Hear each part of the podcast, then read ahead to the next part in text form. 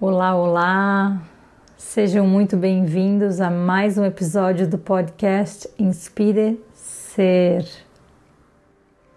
Porque toda a ação consciente nasce a partir de uma inspiração que te inspire a agir com presença, inteireza e consciência.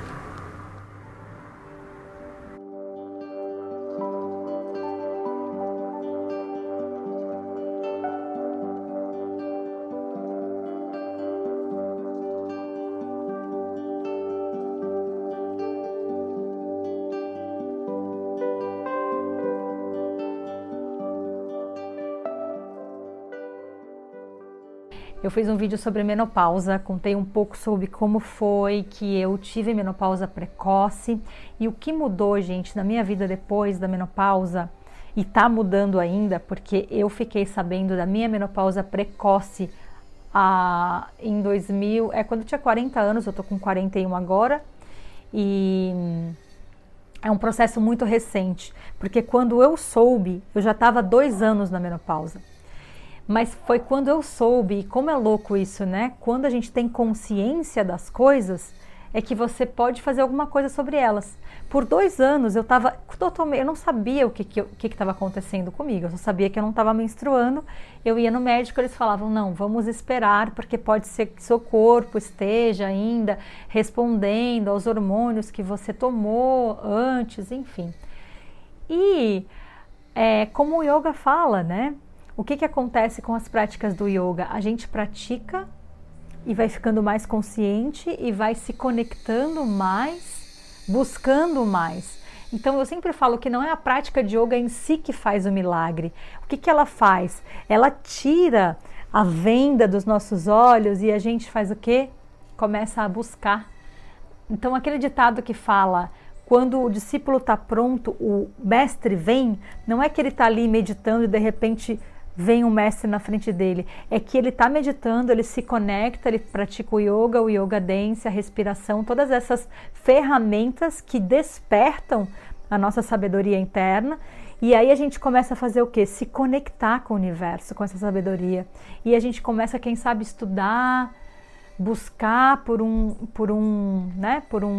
guia, por uma guiança, seja ela qual for, seja ela um médico novo, seja ela um professor, seja ela um curso, e aí as coisas vêm, porque o que você está buscando também busca você, mas tem que ter esse approach energético, né? E aí eu comecei a me sentir mais sensível. Sim, eu tive todas aquelas, eu comecei a ter um pouco de calorão, mas foi bem pouco, baixa de libido, baixa de energia, e eu não sabia lidar com aquela baixa de energia. Então eu comecei a praticar mais e comecei a estudar mais sobre os hormônios, sobre menopausa precoce, sobre os riscos da menopausa precoce, li coisas terríveis sobre esses riscos e comecei a estudar yoga terapia hormonal. Comecei a praticar yoga terapia hormonal e essa foi por um tempo o meu sadhana. E me trouxe muitas melhoras, me trouxe uma conexão muito grande que eu já percebia que eu tinha, né, com a intuição, mas não escutava tanto, colocava o fazer, porque eu sempre tive muita energia na frente do ser. O que a menopausa precoce me trouxe é um ser muito mais atento, muito mais conectado, um movimento slow que eu estou me adaptando ainda a ele. A menopausa precoce me trouxe prioridades, estabelecer o que é prioritário, saber separar, né? É que a grande sabedoria que vem com o tempo e com a prática. Tem coisas que só o tempo traz. É impossível você pedir para uma pessoa inexperiente fazer uma coisa com certa maestria. Só uma pessoa com mais experiência naquilo consegue fazer com mais maestria. Então a menopausa precoce para mim trouxe uma conexão com a minha sabedoria, com a minha intuição, confiar nessa guiança interna mais do que tudo e estabelecer prioridades, mudar a minha rotina, que antes era muito mais ativa, muito mais do fazer e hoje é muito mais do ser. Aumentei mais tempo e espaço para minha meditação, para os meus pranayamas, do que a minha prática de asanas. Ela era muito mais solar, né, de um lugar de disciplina rígida, para agora um lugar de escuta total do corpo. Então eu me sinto num lugar de escuta comigo, com o meu corpo e com o universo à volta.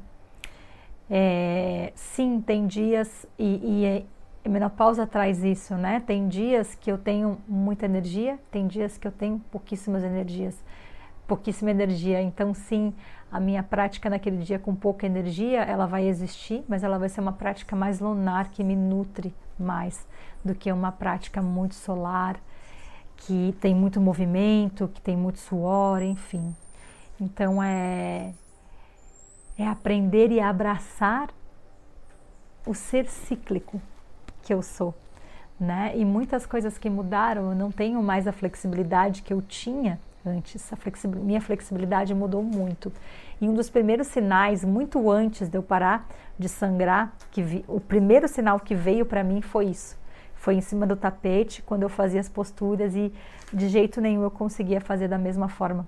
Meu nível de flexibilidade realmente mudou da água para o vinho. Ao passo que a flexibilidade física mudou, a flexibilidade espiritual, a flexibilidade nas atitudes aumentou muito. Minha postura hoje, enquanto ser humano, diante da vida, é muito mais flexível do que as minhas posturas no tapete de yoga, né? Então isso também é um grande aprendizado que eu tive. E, enfim, o que eu tenho para te dizer é que se você, essa é só a minha história, a sua história pode ser muito diferente da minha, e eu quero saber, me deixa nos comentários suas histórias e o que mudou com a sua menopausa, com o seu processo de menopausa, se você tá ali, se você não tá. E é isso, eu espero que o yoga e o yoga dance, a meditação, tem várias práticas aí como um apoio. Meditação guiada também é uma coisa que eu faço muito, que me ajuda muito, por isso que eu trouxe aqui. E é isso, um beijo grande.